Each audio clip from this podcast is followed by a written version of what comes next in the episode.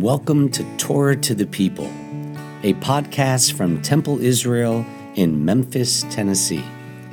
I'm Rabbi Micah Greenstein. We hope you enjoy this selection of our sermons, classes, and conversations with inspiring people from across the Bluff City and around the world. Shalom and welcome to Torah to the People. I'm Rabbi Jeff Dreifus, and I am thrilled today to have with us all the way from Utica, Mississippi, Anna Herman, director of Jacob's Camp. Thank you so much. I'm thrilled to be here. Thank you for being here not only today, but you're here this weekend um, in Memphis, recording live from Temple Israel, um, to promote the magical place uh, that did so much for me and my Jewish identity and for so many kids, um, Jacob's Camp. I love the Had to, had to, had to go there. Yeah. There, you- it's not Jacob's Camp if if uh, we're not Someone's cheering. screaming. Exactly. Um, but before we talk about what you do in your day to day life today, um, I'd love to just give you the chance to talk about what your um, life was before Jacobs, that or before you were at Jacobs professionally. Um, can you tell us a little bit about what it was like growing up in Dothan, Alabama, in the Deep South, um, and what impact camp had on you as a kid? Yeah, I am. I feel really lucky that I am originally from Dothan, Alabama. I might not have felt that way when I was a kid, but certainly now I really do. I really loved my childhood. You know, I grew up in Dothan, Alabama. My dad was originally from Dothan, Alabama, and my mom was from Adel, Georgia, and had a very traditional Southern story. You know, immigrated from Europe. My dad's family owned a dry goods store. My mom's family owned the nice department store in town.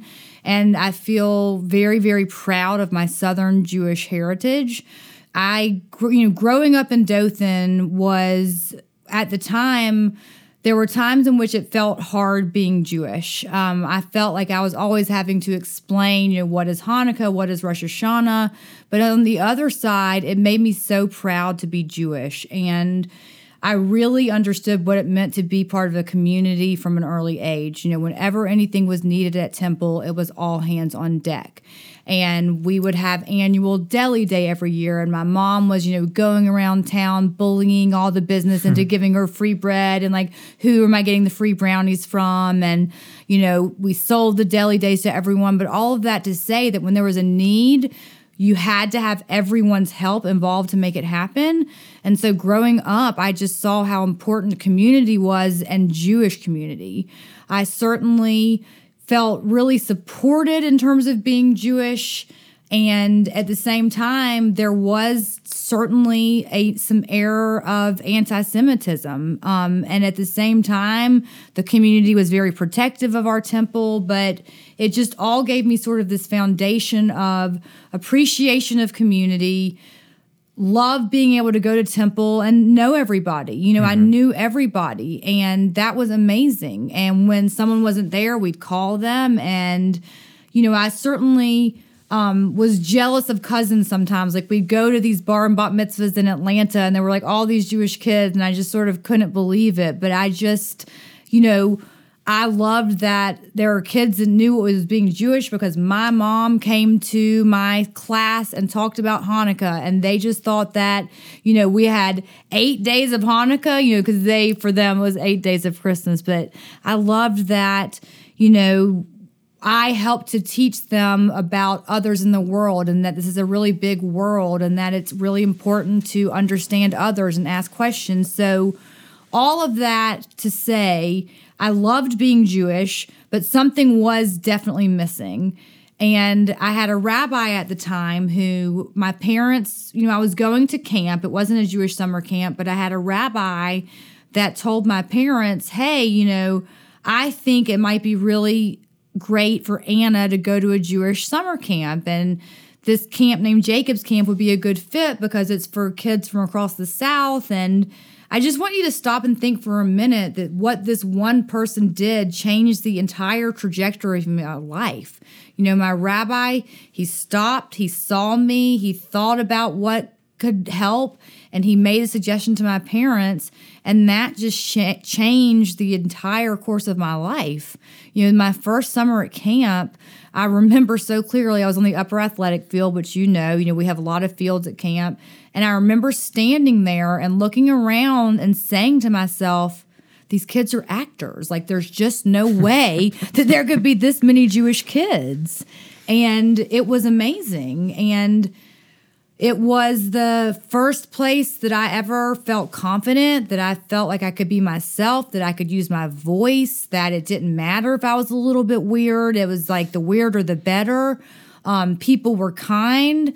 I learned how to get along with people that I not necessarily don't get along with, but that you know you're in a community and the the self-confidence that I gained at camp carried me through the rest of my life and that never would have happened if someone didn't stop for a minute and think about me as a person and say, hmm, let me take three minutes to think about Anna and what could help her. And that changed the entire course of my life. Hmm.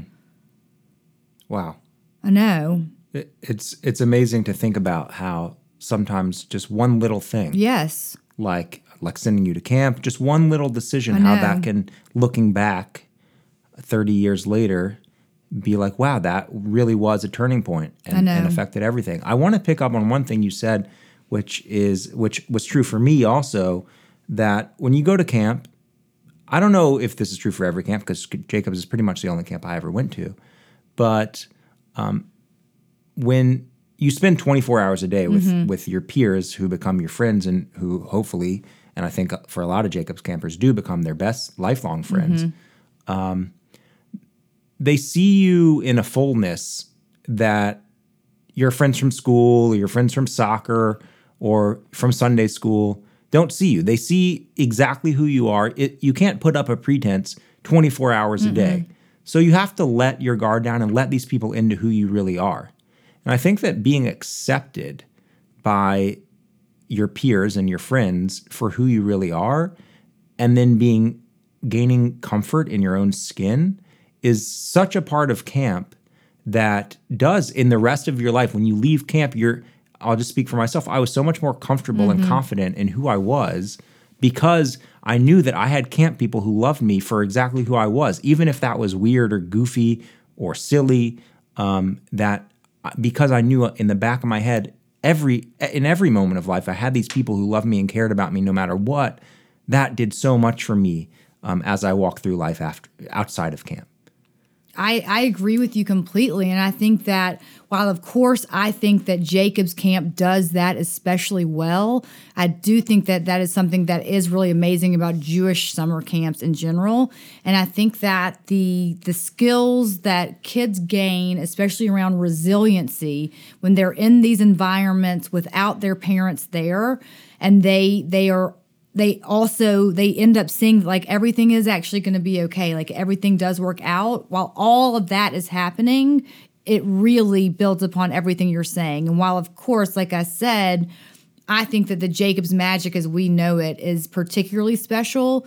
I do think it is something that is really special especially about our jewish summer mm-hmm. camps. Totally agree. And and um, we'll talk more later about specifically like why Jewish camp is so beneficial for our kids.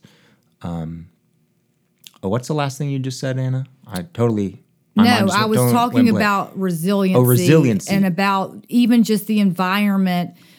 You know, kids, when kids have to even just, you know, put on their shoes, get dressed for the day, make sure their water bottle and their sunscreen is in their bag without their parents there. Of course, counselors are they'll help are there helping. And we have a lot of campers who are you know really high executive functioning that are also helping. But kids doing all of that also gives a lot of self-confidence. And that the self-confidence and the the love of Judaism really came together for me at camp. And it even just being from Dothan the the camp confidence and the love just really made me appreciate even more being Jewish and going out into the world and knowing that I wanted everyone to know I was Jewish and to know how amazing our community is. So I I totally agree, and I want to stay on this Jewish um, element. But I do I think that this building resilience and resiliency is something that is so important in our in our society in our culture today. And so I hope we can come back to it because we talk a lot um, about fragility, and especially coming out of COVID, um, there's been so much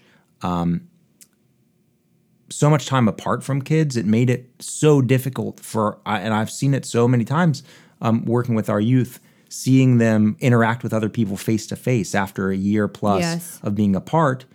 On, on top of all the other mental health challenges Yes. that they're going through. And so I think having a place that builds their resiliency is just like it is the answer that we need as a society is to tell our kids you're not fragile Mm-hmm. no matter what happens to you you have the power to take care of yourself and all you'll within be fine yourself. You're exactly and you're gonna be okay. And like you can do hard things, but you're gonna be okay. And I think you know kids have always needed camp. Like I talked to you about what camp was like for me as a kid, and it made me self confident. But if you think about the pressures of the world today and what kids went through COVID, they have really never needed camp more than ever. You know, they are away from their screens. They are with other kids. They are playing. They are making up games. They are, you know, doing wacky races. They're learning new activities, but sometimes things don't go their way. And they figure out that, oh, actually, it's okay. You know, it's just rare today for our kids to have to go through hard things and they are loved through them and then they realize it's going to be okay. And that is um that's not easy but i think it's really important. And maybe that is the um, the formula the secret form the magic formula to building resilience is to letting our kids be challenged. Maybe they might fail maybe they might um, get hurt maybe they might skin their knee. But um, when 15 minutes later they see that actually they still have fr- even if they lost at kickball or whatever um, they're they still have friends and their counselors still love them and their, Yes. their friends still love them.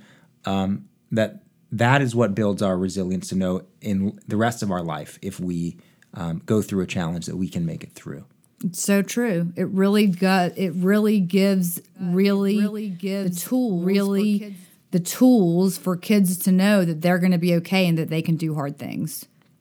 Totally. And it's um, so we'll, we'll we'll give a, a full camp commercial yes later definitely definitely. But I do think that is a maybe an under thought about uh, benefit of of going to camp as a kid and being away from home. And don't you think, I mean, now more than ever, with what kids have been through and what it's like to be a kid and the pressures and social media, that this is, I mean, exactly what kids need to sort of, it's their their their armor, it's their it's their strength to just go out into that world and keep going. Totally, and I think you you just touched on this, but flew right by it. But the screen time, the fact that Oh they're away God, from I their know. screens for a month, I know. it's so important I because know.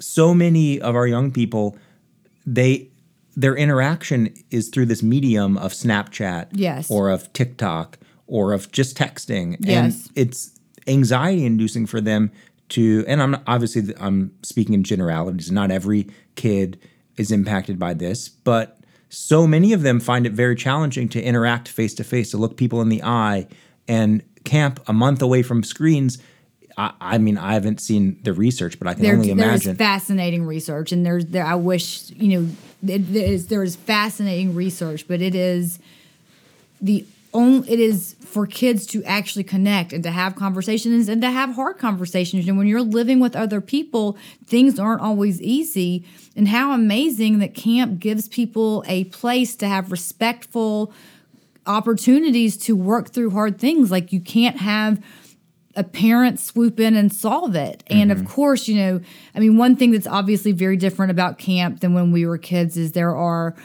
so many layers of support, right? Like the the eight our counselors are the ones that make the magic. There's no question that the counselors are everything. But you know, like we spoke about earlier, there's a lot of different levels of support with you know mental health and supervisors and lots of ag- adults. But all of that to say, it is really important for kids to be able to work through hard conversations and hard things and camp is a space where they have to learn how to do that. And they're solving things on their own and you know it gives them real skills as they go through their life. So I want to ask, um, br- br- coming back to you as a as a J- little Jacobs camper, um, what were some of the skills that you felt like you built, or what wa- what were some of the the memories that you have, maybe one or two, um, that strengthen your Jewish identity? Um, that ultimately, and we'll get into this in a minute, ultimately led you to want to work in the Jewish world. What, what about camp inspired you so much Jewishly? I really, you know, growing up in Dothan with very few kids in Sunday school, I feel really grateful to all of the grown-ups who made sure that we had something to do every Sunday. I think that I was shocked when I got to camp to understand the diversity and the breadth and the width of Reform Judaism. And just in terms of the learnings and the activities and the ideas and the Jewish values. I was just so shocked there was so much to our religion. I just did not have a lot of opportunities. And so I, I loved getting to know all of the different rabbis across the region and just you know, we were on the soccer field talking about Jewish values, and I just, it was just so wild to me to just see Judaism in action. And in the other side of my life, I feel that I went back to school much more confident. I was not nervous speaking in front of a group anymore. I was actually got in trouble more at school for talking because I just was more comfortable in my own skin. So all of a sudden I was getting trouble at school for talking during classes. I also feel that it gave me group management skills just in terms of working within a group.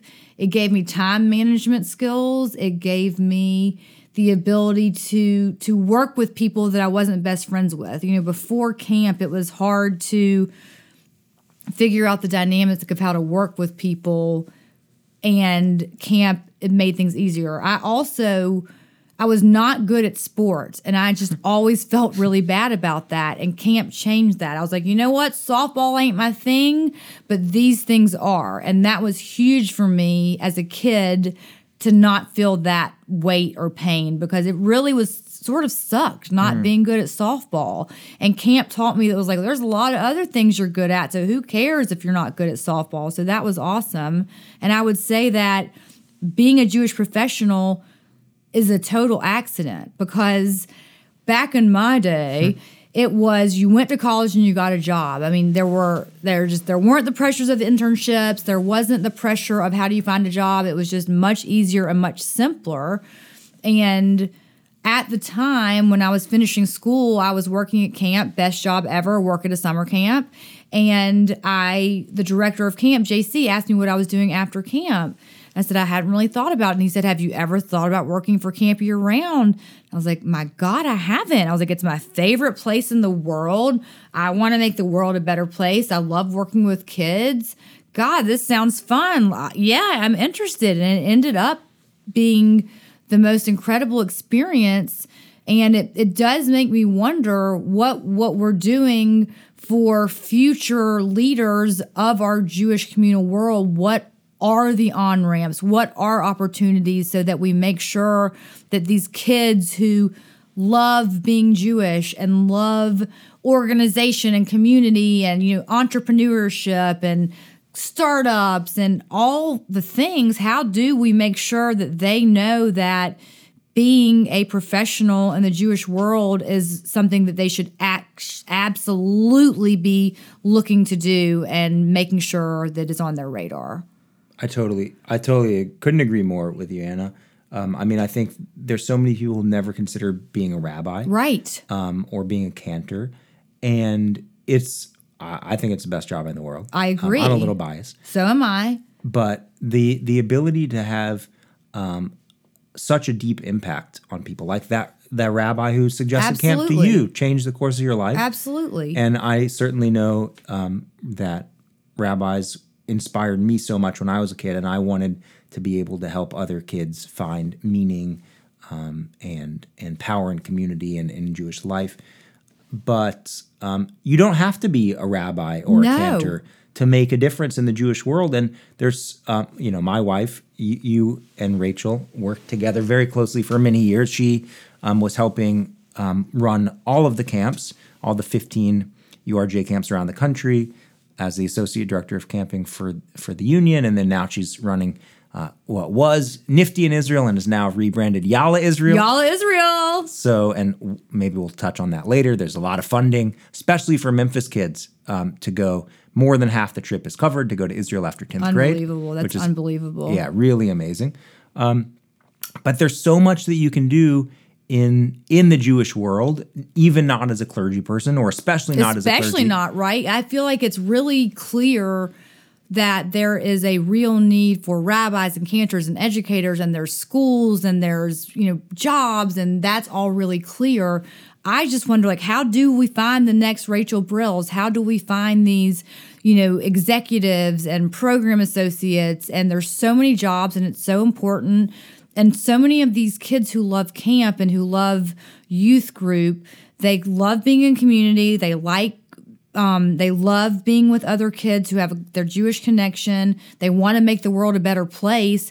These Jewish jobs will do that. Like, we are going to make this a, a better world for all of us. And we need to make sure that all our kids are know that these are really incredible and important job opportunities where they can fulfill career dreams. I mean, you've seen it. There's no, a temple is also a startup in some ways, constantly evolving, constantly trying to make sure the needs are being met, balancing budgets, fundraising. I mean, really exciting things. And I just want to make sure that our leaders know mm-hmm.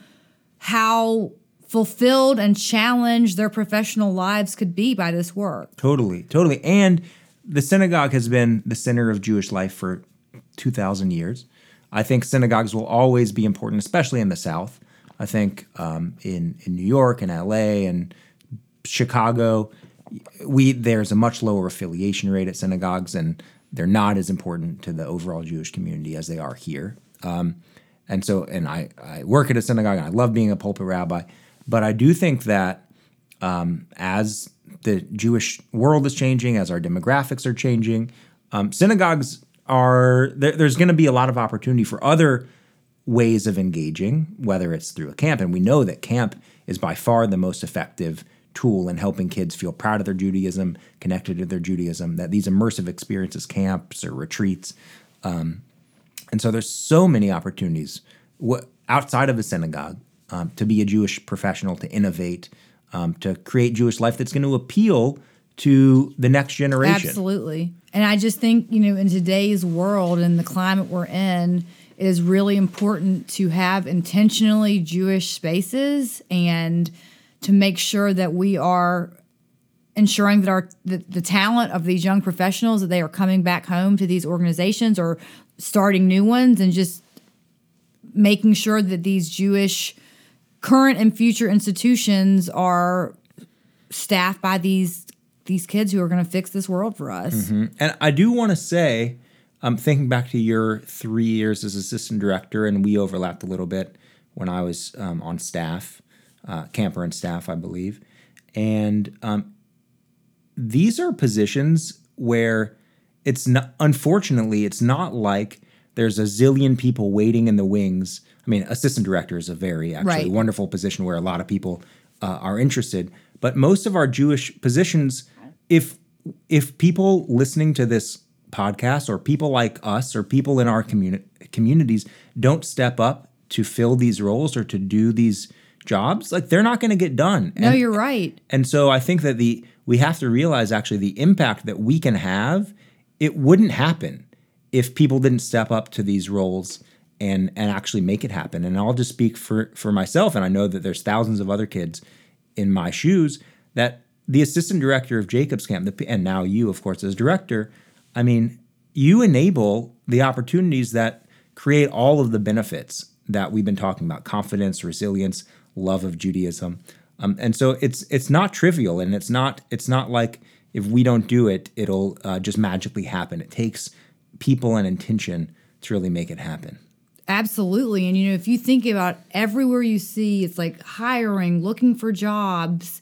What do we need to be focused on to make sure that our jobs are filled with the next generation to make sure that these kids who've never needed camp or Judaism more continue to have these really powerful experiences. You know, we we need the talent and we we also I just want to make sure that people know that the breadth, the wide variety of jobs that are available. I just think people would be surprised to understand the huge variety of jobs that are really uh, amazing and I think one thing that was unique for me and when I was an assistant camp director, working on small teams, you're just able to do more. Like I was able to do so much more than my friends working at these big firms because I was able to come up with ideas and execute. And sometimes they worked and sometimes they didn't. But having the opportunity to really plan and program and innovate. I mean, we were really doing stuff. Mm-hmm. I was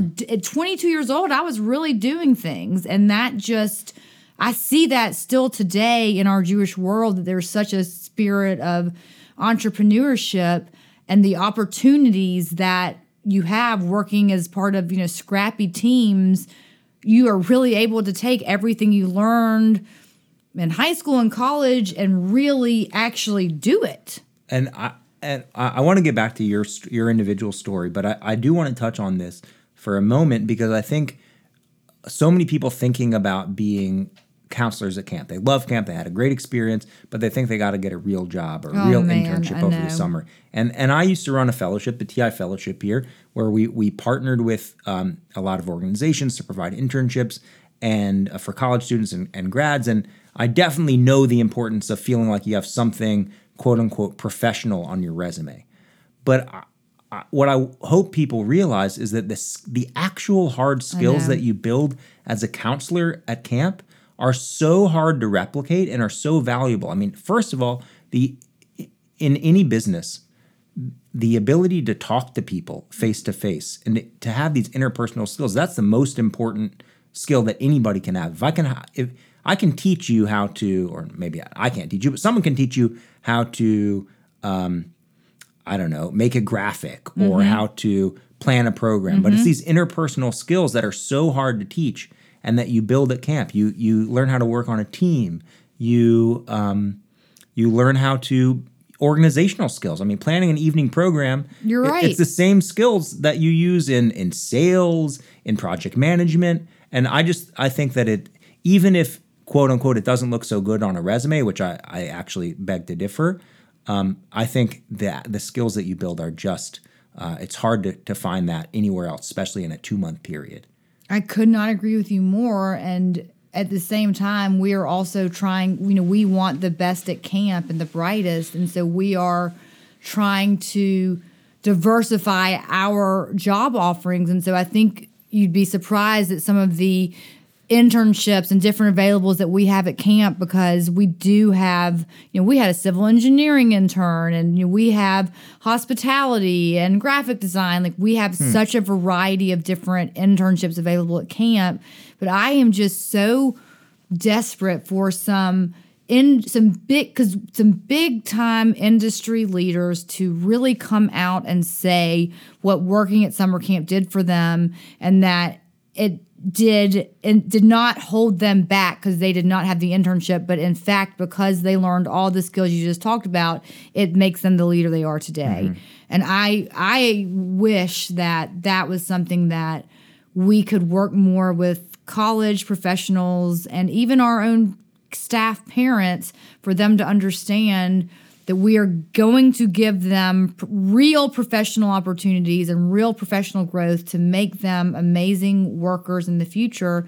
But also don't forget our college students, it's not like they've got an easy thing going on right now, and they need camp too. And as much as camp is a is a hard job, and I, and we always say at camp that everything we do at camp is what can we do to support the cabin counselor all of that to say, you know, our staff, it's a community also, and they get their cups filled and they have the chance to get back to themselves and their Judaism and to to meet new people. And so what better thing could there be than getting the professional experience at camp, but also getting to have some fun? I mean, nothing more fun than camp. There just isn't find something. I promise you, camp is more fun. It just is. I totally agree, and, and I want to take us on a on a brief tangent. So bring me back if we go too far.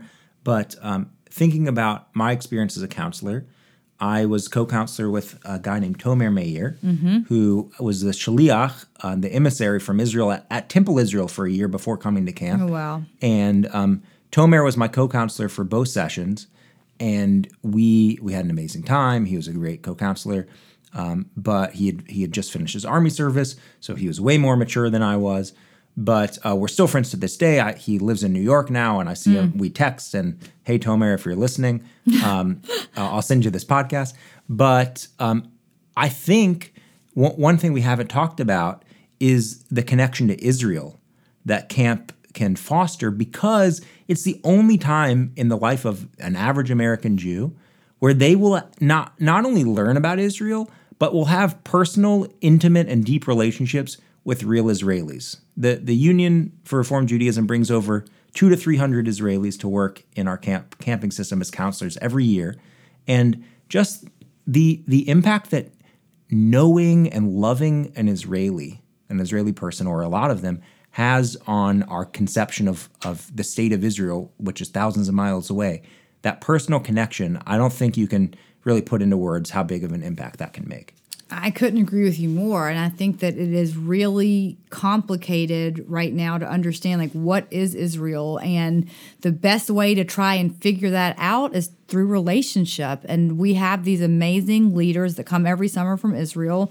And it's a real priority for us because we really want our community to have a relationship with Israel and to be able to, you know, support Israel and have respectful, hard conversations, um, and also to be able to go pre- be prepared to go into college and to understand the complexities of Israel, and having relationships and having you know humanity. Like these are people who are thousands of miles from home that they want to come to summer camp and they want to be part of this community.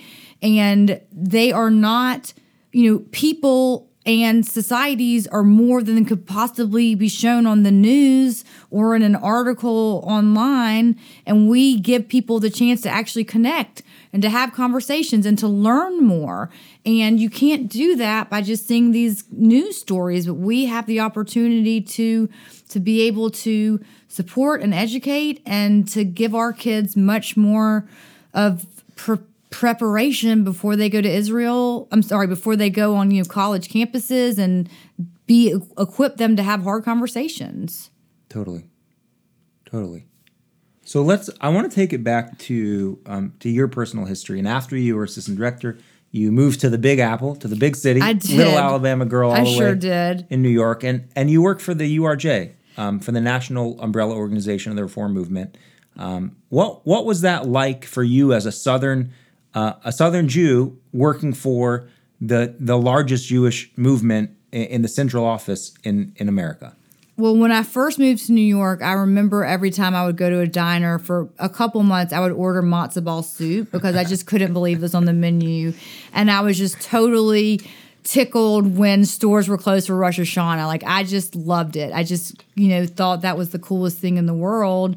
And also, I got really frustrated with people because they just really took their Judaism for granted. You know, coming from a town in which it was all hands on deck and you know i had to go to sunday school every sunday and there were you know two of us in the class and i just couldn't believe when people had such apathy for judaism. Like what are you talking about? You're not going to this program or what do you mean you know you're not doing this? I just it had a really hard time wrapping my head around it. And i was like you're so lucky like you have so many opportunities. I would have loved to have had this. Why are you not doing this? And so i definitely feel that really happy that I have such an appreciation for my Judaism and that I don't take it for granted. I certainly loved working for the, the North American movement. As a kid from Dothan, it was just wild to me that there were hundreds of people working for a Jewish organization with multiple departments. And I started out working in the meeting planning department. And, you know, I love organization and then I love a list. And I never dreamed that I might get to take some professional skills I have and do it for things that I love. Like, in what world did I think I'd be doing convention planning for?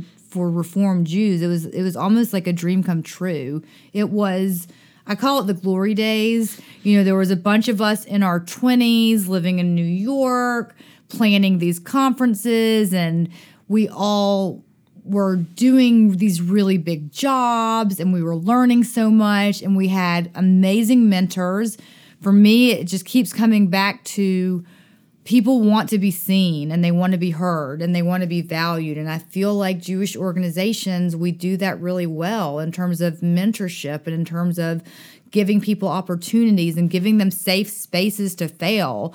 You know, I tried a lot of things and I'm not saying they were all great. I had some big misses, but similar to camp, it was we'll, we'll you know we'll figure it out we'll make it work and we'll improve it and we'll learn from the next time but I just I, I, loved it. It was just an amazing time in my life. I made lifelong friends, and it was also important for me to always remind people that I was working with that there are Jews outside of New York and California.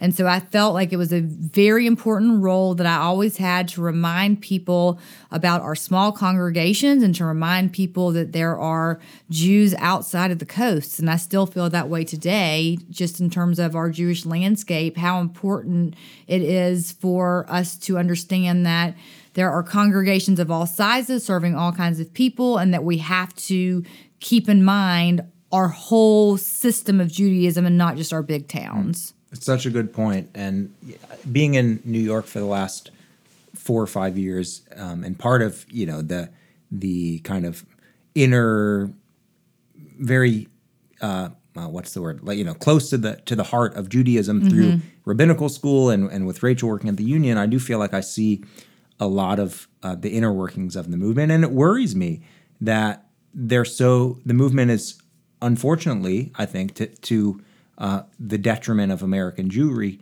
so focused on the experience of Jewish life in New York and LA and you know San Francisco and Boston that where of course there are a lot of Jews there but there there are also hundreds and hundreds of congregations in the South and in the Midwest and um, in the in the Mountain West.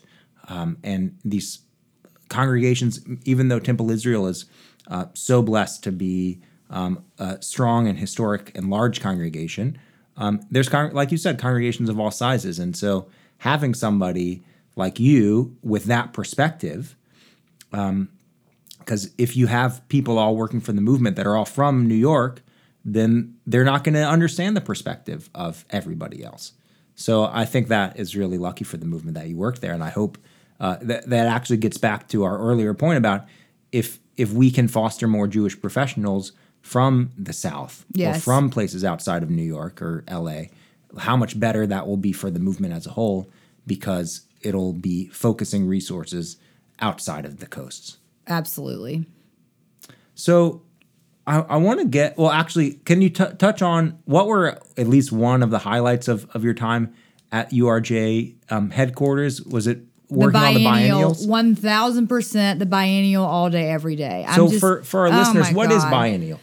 The biennial was a a a, it was a conference that was for Reform Judaism. It happened every other year, and it was a place for Jews to be part of something bigger. And it was all you know. It was Temple Boards 101. It was new Jewish artists. It was how to you know work with a part time treasurer to make your synagogue finances work.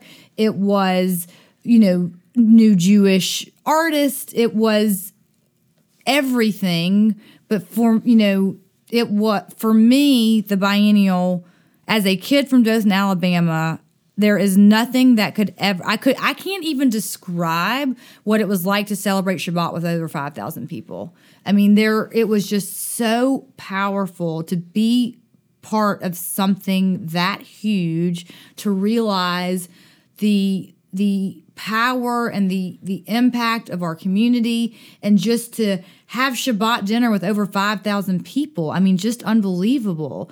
And it was great to see people connecting in the hallways and in the exhibit hall and just to really see our community come alive. And it reminded me a lot about camp. You know, it really did feel a little bit campy. Like we, we built this for two to four years. It, it happened in five days. And it was just Judaism coming alive. And it was incredible to to do the work with my colleagues. You know, you're you're tired, things are funny. Um, you get to meet people from across the organization. It was just the complete highlight of my time there. Just really, I, as you can tell, I'm a huge biennial Hmm. fan. I've I've only been to two. Um, the last two, one in Boston about five years ago, and Chicago three years ago, right before COVID. And I was just so inspired um, for people that that for Jewish professionals that just put in work every day. Um, it's it's such a spiritual, I think, refresher and revitalizer Yes. to see that there are thousands of people from around the country working to create and to deepen and to foster Jewish communities. There are people like you that can, you know, it, it does make you, to use your words from earlier, feel very seen and heard. Mm-hmm. Um, to know you're not alone. To know I you're mean, not, to know you're part of something bigger. Yes, definitely. definitely. And, and it's not just for rabbis or professionals. No. I mean, th- we there's lay people, there's people that just love Judaism that want to say like, this is the Super Bowl of being Absolutely. being a Reformed Jew. Absolutely. And you know, you got you some people Jew, Jewish music is their jam. So give me a better concert than the biennial. I dare you. You won't find one. And it's just it was a way for people to get a real immersive, you know, jolt of Jewish joy and to to learn more and to feel that you're not alone. And I just don't know if there's anything like it. I mean, it really was so so powerful. And I hope that we are able to do it again. I, I mean, hope so, too. I really do.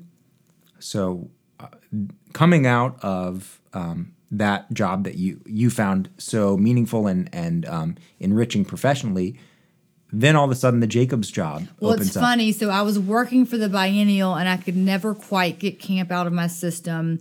So an opportunity came open in our North American office where Rachel used to work, and I was the assistant director of business operations for a few years. And For- I, for the camps. For the camps, and I loved it because I was able to work with people from all the different camps who are just the greatest people in the world, and I was able to to learn a lot and to see a different side of the camp, which was the business side where I had not traditionally been, and to talk about camp every day and to problem solve and to help support my colleagues in the fields doing the important work. It was amazing.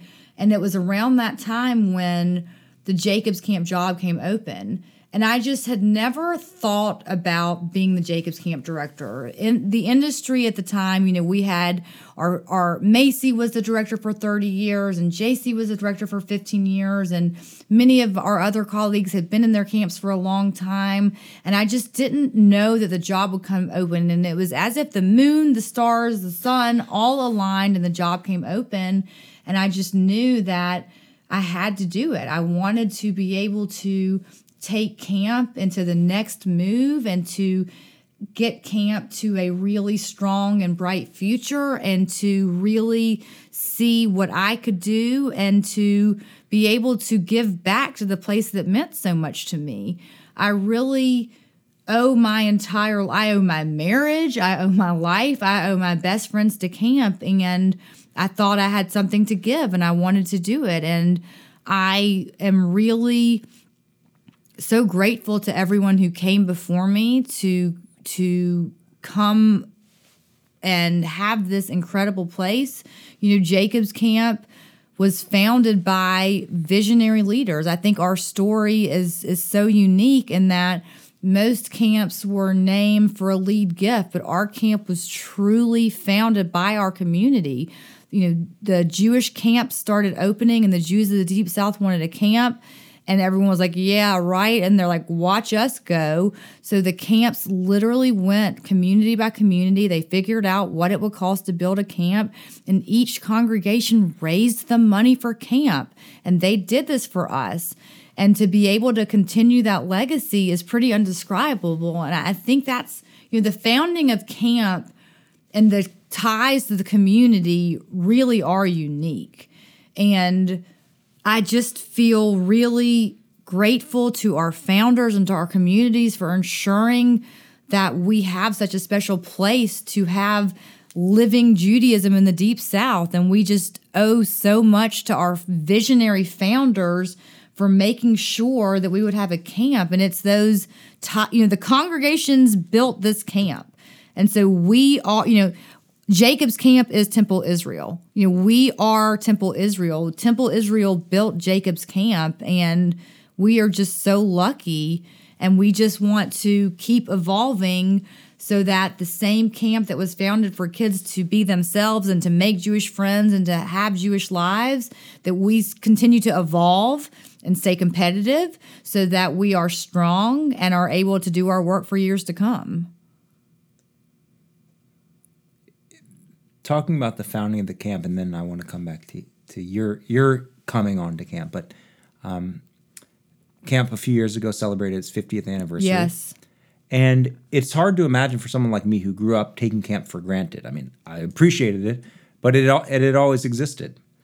And um, just thinking back to what it must have been like for kids for many for a few generations after people moved here from right. from Europe and moved to all these little towns in the Delta or in the deep South and they had Jewish kids. Some some some of us, some people lived in Memphis or New Orleans with bigger Jewish communities, but many people lived in Opelousas, Louisiana, or Dothan, Alabama, or Yazoo City, Mississippi, and um, they didn't. And so the vi- the tremendous vision. Can you even imagine? I really can't. Actually, I really can't. I know. I mean, who t- who just thinking about all the work that had to go into it, and and some of it is in our wonderful book um, written by Judy Ringel, uh, which I have right here. Um, the history, the history of, of Temple Israel. Some of that history is is in our our book because Temple did play a big role, huge, huge role. um, both the Memphis and New Orleans Jewish communities did a huge had a huge investment, financial investment,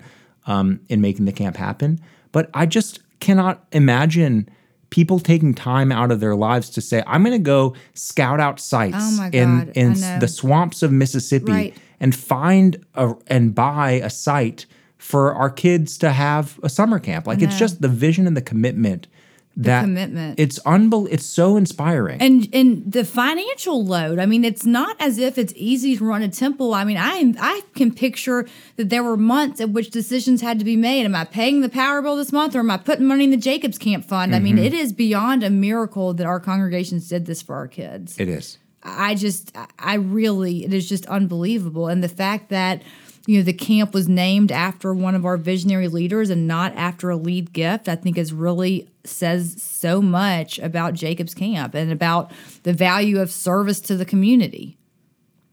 Agree it and it, it's it is an honor that you have to to carry on the legacy of those people who gave so much um, and who who executed it and made possible that vision. Um, and i just want to say someone as someone who worked under you um, after my first year of rabbinical school, working at camp for the summer, I am so appreciative of you and your leadership and your your know-how. I think Jacob's Camp is so lucky to have you as um, its trustee and ensuring that it grows and thrives another generation. Uh, I have so much admiration for you, Anna, and um, just think that you, we as a community, are so lucky to have you at the helm um, and I've seen. Well, I'll get into more of the gushing maybe a little bit no, later. I'm good. I'm good. I'm good. No, but but um, I, am curious, having worked at the union mm-hmm. and then come back to this place that shaped you.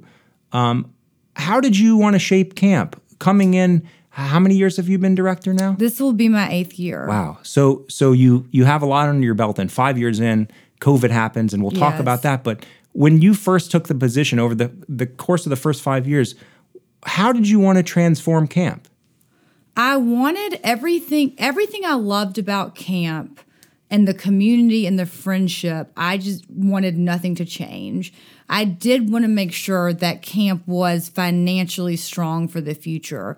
And so something that was important to me was making sure that our community knew that we have this amazing camp right down the road. And I also wanted to bring Jewish joy to the congregation. So at, at the heart of it, I'm a kid from Dothan, Alabama, and I wanted Jacob's Camp to be able to bring the Jewish joy to our communities year round. So I, you know, two things. I wanted to a in our large cities make sure that everyone knew about the magic of Jacob's Camp. And for our two for our smaller cities, I wanted them to have a really fun day when Jacob's Camp comes to town. So it was really important to me to be present in our communities and to be present with our families. You know, camp happens during the summer and we are in relationship with our families all year round. So I wanted our families to understand that. And I also really value customer service and I wanted families to understand that the Jacobs Camp difference is that they're they know that when they're calling camp that they're not camper you know 247-b that they're calling and we know them and that we're supporting them and that everything about the jacobs magic that i was able to just try and crystallize a little more why jacobs camp and why not someone else. And also you know th- some of the fun stuff building new buildings and making repairs and seeing how you know I really want a test kitchen. We don't have one, but wait, there are these two rooms that if we take a wall down and you know we work with Temple Israel Brotherhood to get a donation, boom, I've got a test kitchen. So it was a, it was some marketing work, some re-education, and also just some dreaming and just getting things done. Hmm. And we have the best community in the world. There are there's such support for our camp. So, in some ways, it was very easy because we have the best camp ever. We have an incredible community, and we just had to get to work a little bit and just to get in there. And I think with most thi- with excuse me, with most things, it is good to have fresh eyes and fresh perspective, and also knowing knowing what I do and don't know. So, when do I need help, and when do I have this, and how can people help? You know Thank God for our camp committee. You know, we have a really small year round team, as most Jewish nonprofits do. And we have an unbelievable volunteer camp committee who helps us get our work done. You know, let me ha- let this be a plug for volunteering for the organizations that you support.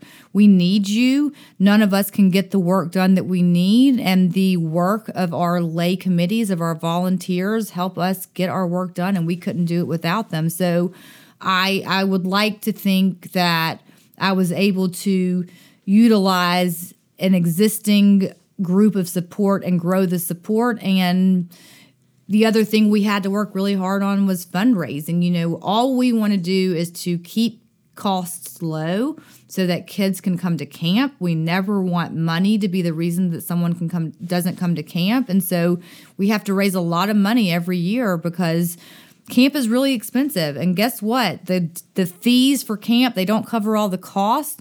But we at Jacobs Camp are so lucky that the Deep South understands how important camp is, and we have a lot of generous donors who support us and a lot of communities that support us, a lot of temples, a lot of federations. We are blessed that our community understands the importance of Jewish summer camp and they're not going to let money stop them.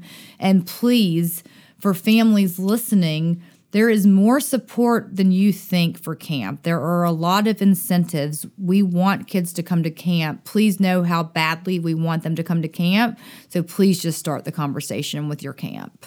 Totally. Totally. I want to pick up on two things you just said.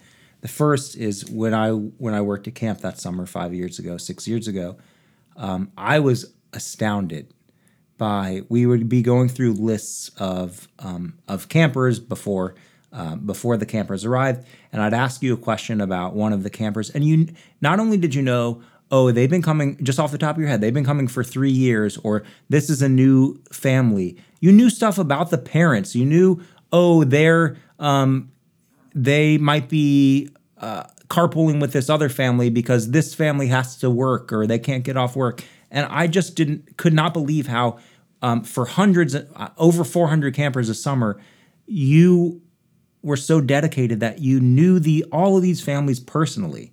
And I do think that's a differentiator between Um, all the URJ camps are Yes, wonderful. absolutely. But that is something about Jacobs Camp in the South that it is so relational and so personal, and I think you're you're a big part of that. I, I really appreciate that. I think that it is a Jacobs Camp value that the, the family feel and the community of Jacobs Camp is everything.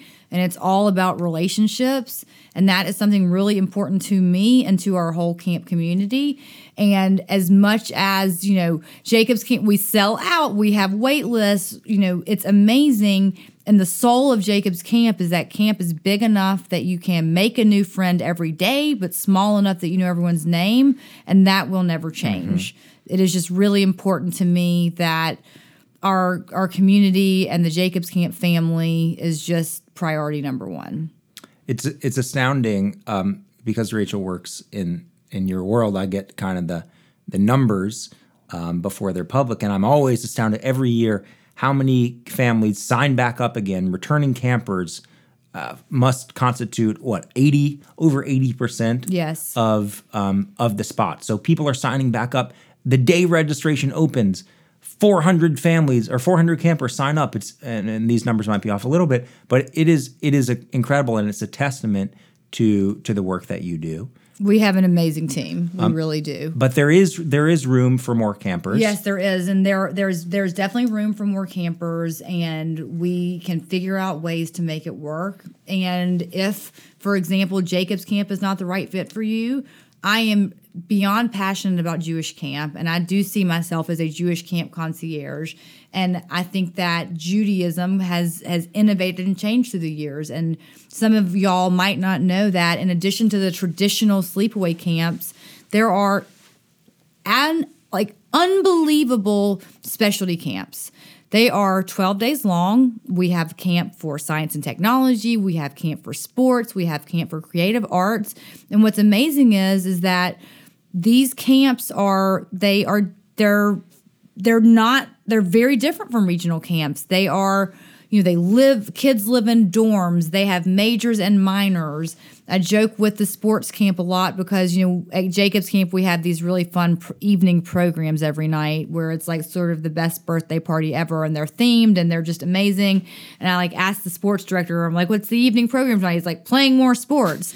But for kids who love sports or who love science who could not get away for 24 days or who maybe living in a cabin with 13 other kids is not for them and they want to live in a dorm room. How amazing for the future of Judaism that we have these opportunities out there. I mean, Totally. good for us for continuing to innovate to make sure that our kids have Jewish summer homes. Totally, and and just to give a sense of the quality of these camps, um, the the leaders of the sports camp like are Division One soccer coaches. Oh or, yeah. No, they're for real. It's for real. Yeah, so you could go to a you know just a standalone soccer camp, and if you if you want to play college soccer or or you know whatever your passion is, and or you could go to that same camp with the same quality because our, our movement and and our families are investing so much in creating that quality. You could go to that same quality of camp for performing arts or sci-tech or engineering or sports and get the same quality level camp in a Jewish environment. in a Jewish environment with Jewish friends. I mean, in Jewish values. It's unbelievable.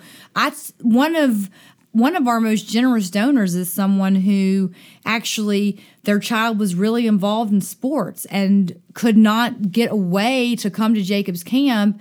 And I think it's so amazing that there are camps where kids who they have other passions or they can't get away for 24 days that they get to have these jewish immersive experiences and they there's shabbat and there's jewish friends and they're you know doing for real for real lacrosse at the same time i mean i think it's amazing It is amazing. So I want to I want to switch gears for a second and talk about something less amazing, um, which is COVID Yeah. and the impact that that had on on the camping system and on you and and Jacobs. Um, I'm thinking back to three years ago, March of 2020. You were geared up, all ready to go for oh camp. we were so ready oh my gosh everything was planned It- yeah, everything was planned. The staff, international staff, was coming. hired They had oh yeah visas. oh yeah and everything shuts down in the world. And I remember Rachel, um, who was the associate director Mm-hmm. of camping at the time and was on calls with you every day, just the amount of work that you and the whole camping system put in to go i mean there were just so many scenarios. Okay what if we can run camp but we do it in this way? or and figuring out how to do it safely. And the amount of just sheer hours that you put in when the world was shut down to try to make camp happen for our kids. And then the the the tragedy It really uh, yes. of of saying for the safety of our kids this was before vaccines Correct. um, that we weren't going to run. Um, and then, so I, I'm I'm curious about what that was like for you. And then a year later, um, you ran camp and and and you did do it, and there are so many safety protocols. So we've had two years of camp since then. But can you talk about what that was like for you to be in in the trenches that first year of trying to make camp possible, and then what it was like when when it became impossible? You know, I remember um, in March of 2020, I went to New York March 6th to the 9th, and I was going to ride in the Peloton studio with my favorite instructor, Cody. Cody Rigsby. You know it. There you go. Boo Crew. Um, I actually need to get back on my Peloton, but that's Me another too, podcast for another day. So I remember thinking, you know, there was stuff on the news, and I was like, you know, I'm gonna I'm gonna go buy some hand sanitizer. And I went to a couple stores, and I was in Mississippi, and I couldn't find. I found hand sanitizer, and I bought like four things. And I remember thinking, this is strange. And I went to New York, and we came back, and that's when things just started falling apart. And I said to myself, well, you know, camp's still to happen. And like my best friends would reach out to me. I'm like, you know what, camp's to happen. And there was there was a while in which you know we were running all the scenarios, and it was you know we thought things would open back up in two weeks, and we were running all the scenarios and, and everything. We thought it was still going to be fine. And then I remember, you know, one of one of my favorite um, child professionals uh, once has has a quote you know that says isn't amnesia wonderful so like some of this i have blacked out a little bit but i remember the sort of day in which i realized there's no way we can pull this off safely and it was one of the worst days of my life because I just knew what that meant for our kids. Like they were, it was already, they were missing out on so much. And the kids who, you know, high school graduations were canceled and this was canceled. And I just said, well, it's, it's going to be okay because we're going to have camp. But when we, when we hit that, when that day happened and I knew it was just, it was really hard because I knew what it was going to mean to the kids when we had to cancel because I was that kid. And it made it so much worse because I understood as much as I can for anyone else, but I understood what potentially that might feel like. And it was really, really hard. And the whole summer was just sort of awful. Because we had already planned the whole thing out, it was like the calendar was just not my friend. I was like, well, today should have been opening day. Hmm. Today should have been Maccabia. You know, Seam should have gotten here today. And at the same time, the racial reckoning that was happening, it did give me a lot of perspective in terms of. I, I remember feeling really sorry for myself on my birthday that I didn't have a camp birthday. And I was like, woe is me, poor Anna. And then that was the first time this was on my birthday that I that I learned about Breonna Taylor. Hmm. And so I certainly was had some real struggles just in terms of real loss and real just depression and also at the same time realizing my god what world are we living in? And then i would get another cycle. I'm like this is what we need to talk about at camp. Like i need to be with my campers talking about these things. You know they're going to help me learn. And so it was just sort of hard it was horrible and when the vaccines started coming out and when we were living with things more, that's when it became clear like we're going to pull this off. And so I remember before 2021, the very first session we had with our supervisors, it was pretty overwhelming because actually it was the first um, big group of people that I had been in in years. And so the summer of 2021 was amazing because we were it was after the vaccines we figured out a way to do it safely. We appreciated being in person and there was i feel like people had there was a lot more grace given because there was just so much gratitude to being in person and it was just amazing. Being because that was literally the first time people had been back in person since March of 2020. Right. I mean, most people had never been in a group Right. before that. And you know, we had to relearn how to be in group. We had to reset what are our norms. We had to talk a lot about, you know, space and boundaries and you know, that was also hard. It was, you know, COVID was hard and so it was hard to be in community again, but it just felt really magical and amazing and you know, we pulled it off and it was wonderful. And there were covid keepers like there were th- you know there were pivots we had to make that ended up being great pivots that were keeping with us.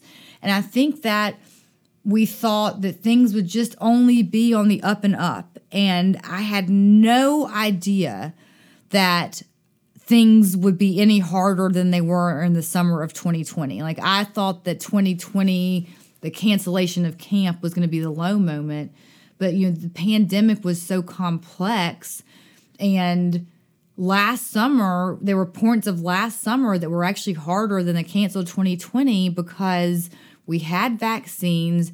It felt like we were on the other side of things.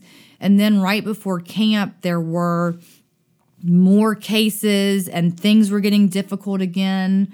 And where we thought the summer was going to look one way, it ended up looking another way. And it was really hard. It was really hard. really hard and and some of the challenges that we went through that you went through last summer i mean a lot the the urj national had some of the leading um, leading child health um, experts from all around the country on a committee um, to try to to create protocols Right, because all you know, all we wanted was to have a more typical summer. Like we just wanted a regular old summer. So the the the medical professionals were building protocols to give us what we wanted. You know, we said um, we need a more typical summer. We don't want to be masked. We don't want to be potted. We're vaccinated. Like, give us a typical summer. We're ready. And that was what the goal was. And that was not how things played out and it was really hard. You know, I remind myself, and certainly, you know, time is everything. And, you know, now being in December and not being in June, there was definitely a lot of magic happening. There were first time campers who last summer was their first summer and it's all they knew, and they had the best summer ever. Um, and there were a lot of gifts and a lot of magic. And I think something that was really hard for me was that I deeply understand how important camp is and what a role it plays. And, you know, when kids had to go home because they had COVID, again, I was not calling camper 247B. These are children that I love that are that are everything to me that I was having to, you know, send them home and I was trying to have perspective and to run camp and to keep everyone safe and it was terribly hard sending kids home from camp. And something that I think surprised me was that things have been really hard on everyone the last few years. And I feel that before last summer, I had been really lucky in terms of, I felt like before last summer, I had been really lucky in that families gave us a tremendous amount of grace and a tremendous amount of respect. And last summer, everyone was just so, last summer, everyone was just going through so much. And at, at times, it felt that sometimes families lost sight of the fact that we were all humans trying to do the same thing. We wanted kids at camp, we wanted them healthy, we wanted them safe, we wanted them making new friends, learning new skills and we were actually all on the same team and that got lost a little and it was really hard. And it definitely you know made me think about my own life and you know i am someone who you know i lived in new york for 10 years and it really did shape me. Like i'm a southern i'm a southern gal but those 10 years in new york teaches you really how to use your words and to you know be assertive and get things done. And so all of that to say it made me try to give more grace to others. You know, I don't know what someone else is going through. I don't know what their day is like. I don't know what their lives are like. And so I am trying in my own life to make sure I do always have an assumption of goodwill and I do have a bit more patience because we are all humans doing the best we can. And last summer was hard for me. It was the first time that I did I that my community my community was struggling and when our parent community was struggling, the same level of love and respect that we typically get in our administrative office, things were different and it was really hard. Hmm. I'm really sorry, Anna, that you had to go through that because um, I know it was. I, I can only imagine as a parent or as a camper, um, looking forward to camp all year and getting there. And us saying that it was going to be a typical summer because that's really what we thought it was. That's what we were planning for. Right, right, and then getting there and then having this, ma- you know, a large COVID outbreak, a large COVID problem, um, all of first session or most of first session, and um, having to having to pick your kid up from their favorite place in the whole world, Right. and what that I really just have so much um, uh, empathy for the families. Me too. And think and you think about it, you know, they were every day waiting for the call. So at least, you know, us at camp, we still were together and we were still, you know, doing wacky evening programs and swimming and blobbing on the lake. But our poor parents, they're just sitting at home waiting for the call. You know, Right. they've got their own or lives they, or they whatever. booked a vacation Yes, across the country or out of the country. And um and i do i feel for them. And and at the same time i i feel so much for you that you and your whole staff were you didn't want to send the kids home. It was the last thing you wanted to do. You wanted them to be there. And so it let i i pray that this summer and every future summer is not like that and that um, the goal of camp to create a magical space that's all it that's all it has to be that it, there's not all this tension and and heartbreak and um, but i do think that your lesson anna that when something doesn't go the way that we want that camp is actually the place that can teach us how to even when something doesn't go what how we want to be um, resilient and to um, even if if our feelings are hurt or even if we're angry to to channel the best inside of us our better angels and to treat the the people who are working so hard with rachamanis with compassion with respect. Um, and and I do think I just want to lift up that lesson um, that hopefully we can all strive to embody that when things don't go our way to um, in the words of the rabbis ladin lakaf zehut from Pirkei Avot to um, judge other people on the side of merit to give people the benefit of the doubt that what they're doing is um, the best they possibly can because I know that's what camp's doing. It's so true, and I, and I I worry about our our caring professions, our our medical professions. You know, people who are really trying to help and make the world a better place. And how do these professionals doing those jobs? How can how can they know? You know, it's just it's hard today. People are upset, and people are not as kind as they once were.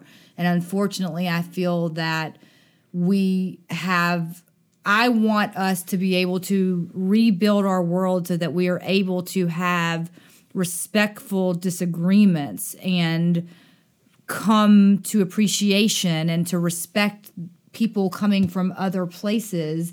And I just want to make sure that we are really thinking about our effect on other people and how we can ensure that our, our these humans in these in these caring professions who like how can we just protect them and make sure that they're protected and at the same time like our parents i mean i cannot anything ha- you know anything having to pertain to your child of uh, of course it nothing will make someone more emotional and um, activated than their child. So of course I expect parents, you know, like that's part of the job. Like that's what I signed up for. That's what we all signed up for.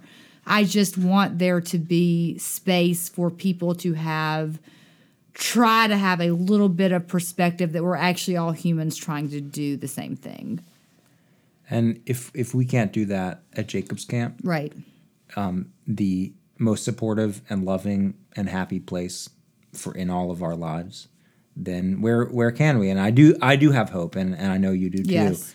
that um, Jacob's actually can be a model for the rest of our life and the rest of society. That um, we can model what it means to be a mensch um, in our interactions, and it isn't that exactly what we want to model for our kids.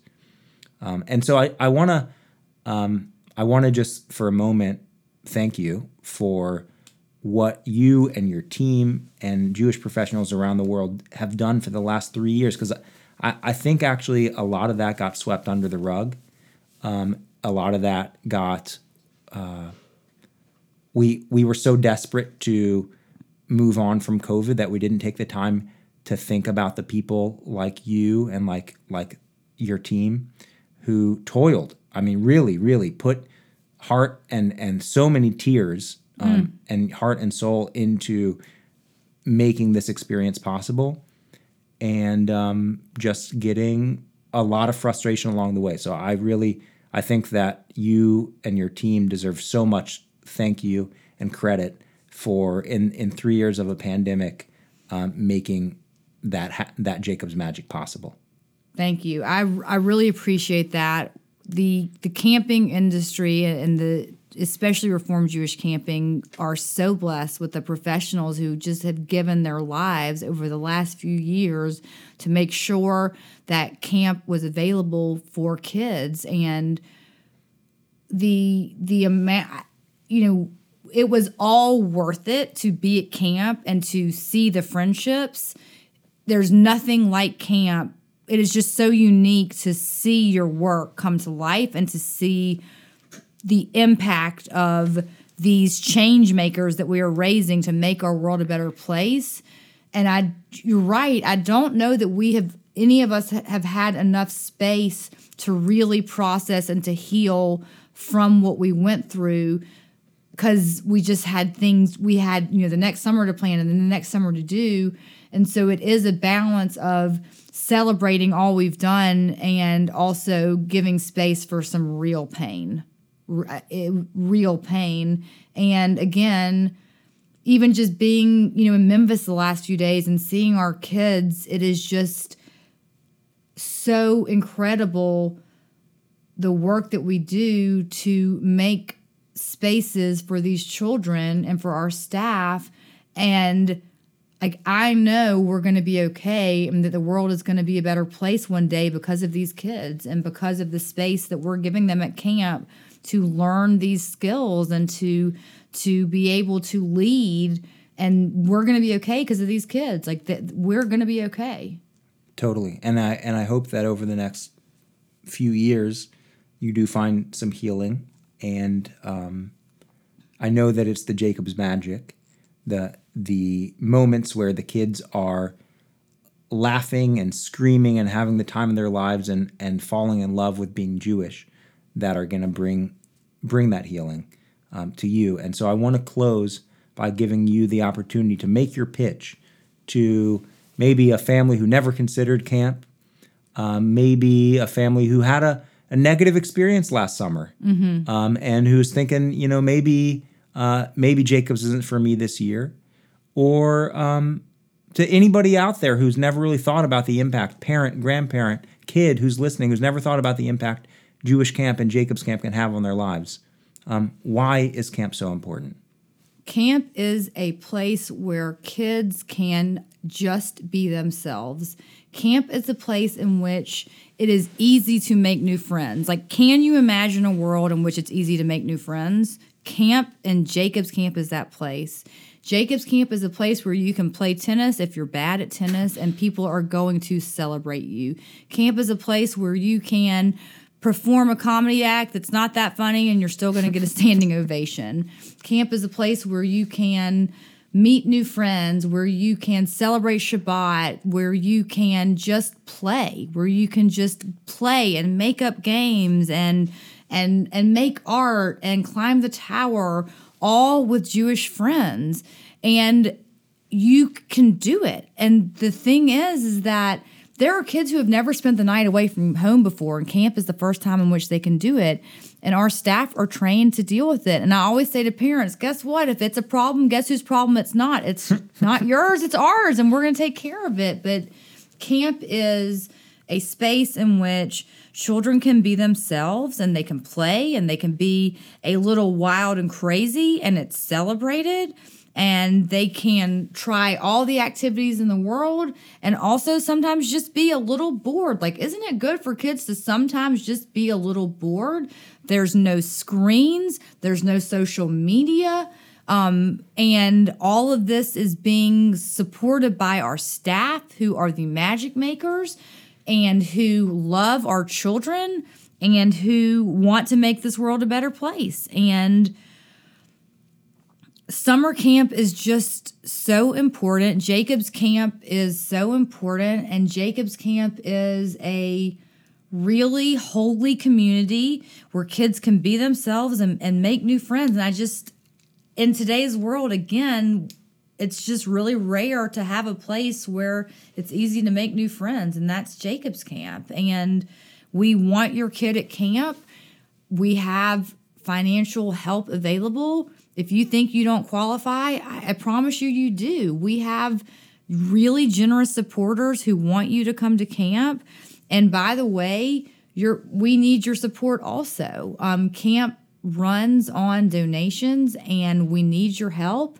And we can't wait for the most amazing summer yet. We will have time to be together and to play and to try new things and to just be in the world we get to create away from the world. We're away from the noise, away from the drama, and in our magical bubble of Utica, Mississippi. I cannot wait to get away from the world and recreate it with all of you. And I will be counting down the days until we say, Welcome home, Jacob's Camp. Amen. Amen to that. Um, I just want to thank you for, not only for being here today, but for creating that sacred space where our kids can find themselves, can make friends for a lifetime, can fall in love with being Jewish, um, and uh, can fall in love with that very special place, Utica, Mississippi, Jacob's Camp. Um, thank you, Anna, for being here. And we can't wait to see you in Utica this summer. Maybe we'll record a podcast with some of our, our Temple campers there this summer. It'd be Thank amazing. you. In And- the Technion. Yeah, exactly. And again, I have the most amazing team, and this because this is all about the community that we all create together. We all have a role, and I just can't wait for future summers together. Same here. Thanks for being here. Thanks for listening, everybody. And uh, join us next time on Torah to the People. Shalom.